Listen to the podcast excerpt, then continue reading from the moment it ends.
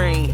Welcome into his frequency. Enter at your own risk. Come be at peace with me. The Paul, where we rise and don't fall. Welcome back to another episode of Baxter's Buzz. I am your host, Baxter E. Hall. Welcome to my brain. Welcome to my frequency. Enter at your own risk.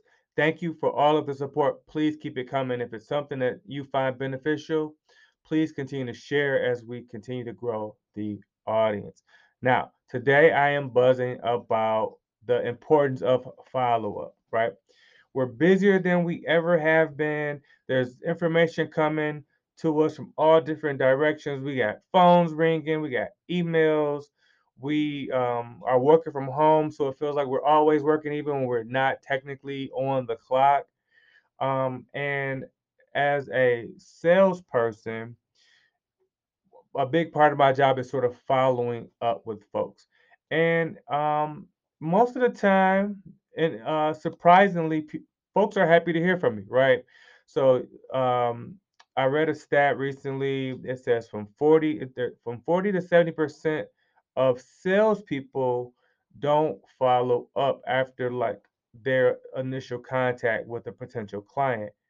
That means um, if the salespeople aren't following up and the prospective clients aren't following up because their days are packed and busy, then business isn't being um, handled, or it's going to be handled by the other 30%, probably one of your competitors, right? So I um, there's a quote that says, um, trust God, and for everything else, follow up. So there are things that people are doing. Uh, they mean you're on their list, but probably not as high as you would like, or maybe their priorities have moved around a bit.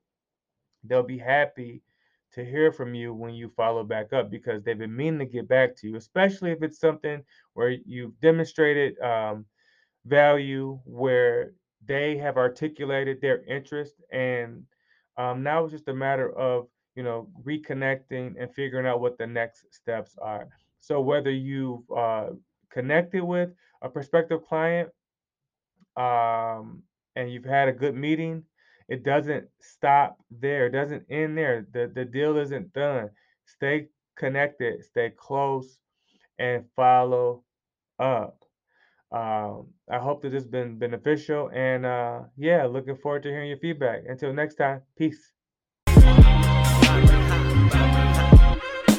Welcome into his brain. Welcome into his frequency.